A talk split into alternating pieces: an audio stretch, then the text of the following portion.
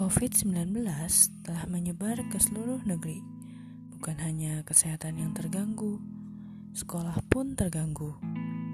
Banyak orang kehilangan pekerjaan, tenaga kesehatan pun berguguran.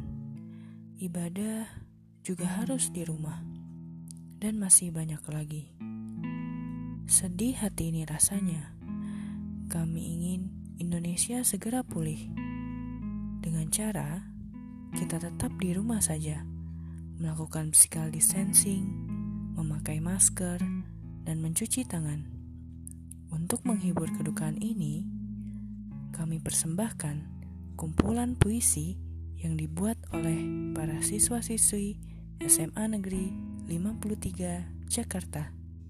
Enjoy!